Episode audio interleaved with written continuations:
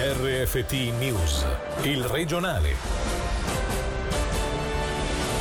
Allentamento sì ma controllato, testare a tappeto per ora non ha senso. Intervista al dottor Cristian Garzoni in vista della rimozione delle misure restrittive. Quest'estate facciamo le vacanze in Ticino, lo ha detto il presidente del governo Cristian Vitta che ha parlato anche di una serie di iniziative mirate. Il lupo è tornato in Ticino, mai così tanti avvistamenti. Tra gli allevatori non manca la preoccupazione. Buonasera dalla redazione di Radio Ticino. Siamo lontani dall'immunità di gregge. Testare a tappeto per ora non ha senso. Dovremo convivere con il virus tra nuovi aumenti e misure più o meno restrittive. È quanto dichiarato ai nostri microfoni da Cristian Garzoni. L'esperto in malattie infettive fornisce una lettura sul periodo che affronteremo con l'allentamento delle misure, il cui annuncio atteso domani. Dopo il 26 aprile sarà importante trovare il compromesso tra libertà personale, necessità del mondo del lavoro e salute pubblica. Sentiamo Sentiamolo. Questo allentamento arriverà per forza di cose, quindi avremo sicuramente un aumento di casi e quindi eh, nelle prossime settimane e mesi il sistema sanitario farà un po' da fisarmonica, cioè avremo queste onde di pazienti che aumenteranno e diminuiranno parallelamente. Gli ospedali sia dell'ente che quelli privati come la clinica Moncuco potranno via via aumentare o diminuire i posti letto a disposizione, quello che sicuramente si cercherà di fare è un compromesso tra i bisogni dell'economia e del singolo, e qui vuol dire avere dei contatti più vicini, verso il problema del virus che più si sta vicini e più circolerà. Eh, sicuramente dovremo tutti continuare ad essere molto disciplinati nelle misure di prevenzione. È possibile, penso che potrebbe essere una buona idea, un uso mirato delle mascherine. Gli esperti sperano che ci sarà un'immunità di gregge, però ecco, noi dovremo arrivare ad avere almeno il 60 o 70% di popolazione che ha fatto la malattia. Oggi siamo se va bene al 10, quindi siamo ben lontani da lì e quindi quello che dovremmo fare tutti assieme è di, eh, di, lasciare circolare questo virus nella popolazione in maniera controllata. Quando parlo di allentamento va sempre detto un allentamento controllato e misurato se si vede che il virus torna ad aumentare troppo andranno chiuse di nuovo un po' le misure, se il virus resta a livelli bassi beh, si tollererà e conviveremo con questo virus. E nel frattempo la clinica Moncucco ha ripreso l'attività regolare con pronto soccorso e attività ambulatoriali. La presa a carico dei pazienti affetti da coronavirus continuerà comunque a essere garantita in appositi reparti. Sentiamo ancora Cristian Garzoni, direttore sanitario della clinica luganese. I numeri sono fortunatamente scesi grazie alle misure emanate dal governo e all'obbedienza della popolazione, quindi adesso c'è un bisogno di poter curare persone come si faceva prima, quindi abbiamo via via chiuso dei sei reparti eh, a disposizione, ne restano due completamente separati dagli altri dove ci sono i pazienti Covid e in altri quattro reparti abbiamo ripreso un'attività adesso di medicina interna e geriatria, la settimana prossima di chirurgia e abbiamo il pronto soccorso che lavora come prima. Quello che è stato fatto è quello che è già presente in altri ospedali grossi, per esempio quelli cantonali in Svizzera è di separare completamente il flusso dei pazienti, quindi i pazienti Covid vivono in un'altra parte della clinica, i non Covid eh, in un'altra, il personale è separato, l'entrata del pronto soccorso è separata, è come se avessimo due ospedali in uno solo, per intenderci. Ora una notizia giunta in redazione pochi minuti fa. Da domani 16 aprile riapre il valico di Dirinella ad orari ridotti, dalle 5 alle 9 del mattino e dalle 16 alle 20. Lunedì 20 aprile riaprirà anche il valico di Brusata con gli stessi orari. La decisione è stata comunicata dall'amministrazione federale delle dogane. Quest'estate facciamo le vacanze in Ticino, lo ha affermato il presidente del governo Cristian Vitta. Al Vaglio ci sarebbe un progetto per rilanciare il settore turistico anche attraverso dei buoni sconto. Per tutti i dettagli sentiamo Angelo Chiello. In Ticino intendiamo procedere gradualmente. Lo si è fatto quando c'era bisogno di introdurre le restrizioni, lo faremo anche nell'allentamento delle stesse. Nel procedere lo sguardo resterà vigile sia sulle regole poste da Berna sia sull'evoluzione sul fronte italiano. Ad affermarlo in un'intervista rilasciata al caffè il presidente del governo, Cristian Vitta, che si è espresso molto concretamente anche per ciò che riguarda il rilancio di uno dei settori più colpiti dalla crisi, ovvero quello del turismo. Ai ticinesi quest'estate rivolgiamo rivolgeremo l'invito a restare in Ticino a fare le vacanze, ha affermato, aggiungendo che lo Stato potrebbe per esempio favorire la tendenza, sostenendo finanziariamente attraverso un buono sconto chi decide di restare all'interno del cantone sfruttando strutture e attrazioni turistiche.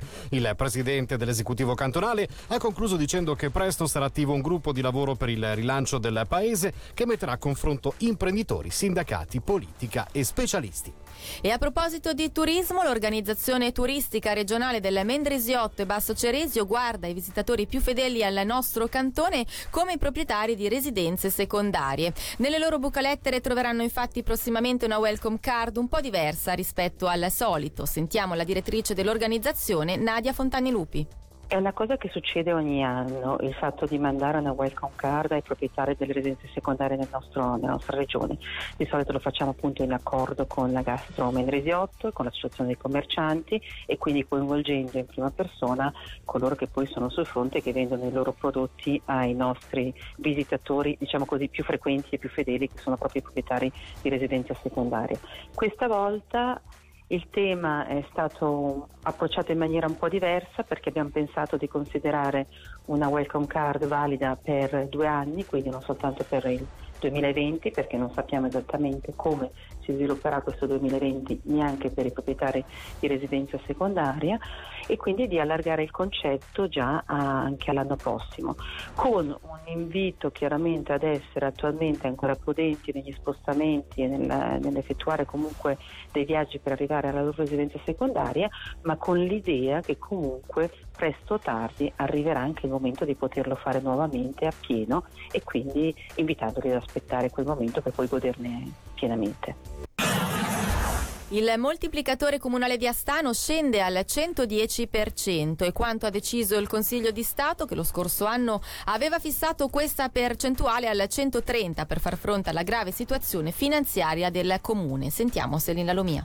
Lo scorso anno il Consiglio di Stato, valutata la situazione finanziaria critica del comune di Astano, aveva fissato d'ufficio il moltiplicatore d'imposta al 130%, una soluzione di compromesso tra quanto votato dal legislativo del comune 100% e il calcolo del necessario per chiudere in pareggio i conti del 2019, ovvero il 160%. Un compromesso che però aveva portato ai politici attivi nel comune un sentimento di sconforto e soprattutto un disinteresse interesse verso le elezioni comunali per le quali nessuno si era candidato. Oggi in una nota stampa il governo fa sapere che tenuto conto degli sforzi intrapresi per migliorare la situazione ha deciso di concedere un contributo supplementare fissando il coefficiente per il 2020 al 110% nonostante secondo i calcoli del preventivo dovrebbe essere al 145. In seguito a questa decisione, conclude la nota stampa, gli organi comunali di Astano dovranno impegnarsi a non stanziare nuovi crediti di investimento e a non prendere decisioni che portino ulteriori aggravi al conto economico del comune. Da quando il lupo è tornato in Ticino, mai così tanti avvistamenti in soli tre mesi. Solo in aprile, nella notte tra il 12 e il 13, un lupo ha sbranato due pecore e tre agnelli in Verzasca. La preoccupazione degli allevatori è che ci sia in circolazione più di un esemplare del predatore. Sentiamo il presidente dell'Associazione per un territorio senza grandi predatori, Armando Donati. Se ci sono in giro gruppi diversi, adesso che gli animali devono uscire al pascolo, le predazioni non potranno che aumentare in maniera vertiginosa. Gli allevatori sono molto preoccupati, anche perché questi lupi, ad esempio questo della Verzasca, ma anche altri, sono stati avvistati anche di giorno. Evidentemente di giorno le bestie adesso devono uscire al pascolo, perché altrimenti il loro benessere ne risente in maniera forte, perché le bestie finché sono in stalla mangiano fieno, ma quando cominciano a provare trovare l'erba verde che cresce adesso nei pascoli, in stallo mangiano soltanto per sopravvivere ed è logico che la quantità di latte che producono diminuisce in maniera drastica. In quest'ultimo caso è successo che il guardiacaccia ha raccomandato di non parlare del caso ai giornalisti, ha proibito alle persone che avevano fatto le foto di giorno del lupo di divulgare quelle foto, anche questo non è un buon segnale nei confronti degli allevatori, eh, perché naturalmente facendo sapere all'opinione pubblica loro dovranno reagire in maniera più incisiva. La Confederazione il Cantone vogliono proteggere in maniera assoluta il lupo e devono assumersi le spese che questo comporta. Ma sono anni che lo diciamo. 209 domande presentate nel 2019, ovvero il numero più alto mai raggiunto per quanto riguarda la richiesta di documenti ufficiali nell'ambito della legge sull'informazione e sulla trasparenza dello Stato. Nel settimo rapporto di valutazione appena pubblicato viene anche spiegato quante domande sono state accolte e quali sono i testi più richiesti. Sentiamo Filippo Santellocco, responsabile della legislazione della trasparenza. Le autorità hanno dato l'accesso ai documenti nell'86% dei casi, quindi direi che la legge è sempre più conosciuta e utilizzata. Quale può essere il motivo di un rifiuto del, per quanto riguarda l'accessibilità a un documento? In particolare quando si tratta di documenti che concernono procedimenti in corso oppure se ci sono degli interessi pubblici o privati da tutelare, come ad esempio la sfera privata eh, dei terzi. Che tipo di documenti vengono richiesti maggiormente? Anche quest'anno il settore, l'ambito più gettonato è quello edilizio. Chi costruisce e i vicini vogliono eh, verificare che le procedure eh, si siano svolte correttamente. E questa era la nostra ultima notizia dalla redazione. Grazie per l'attenzione. Buona serata. Il regionale di RFT, il podcast su www.radioticino.com.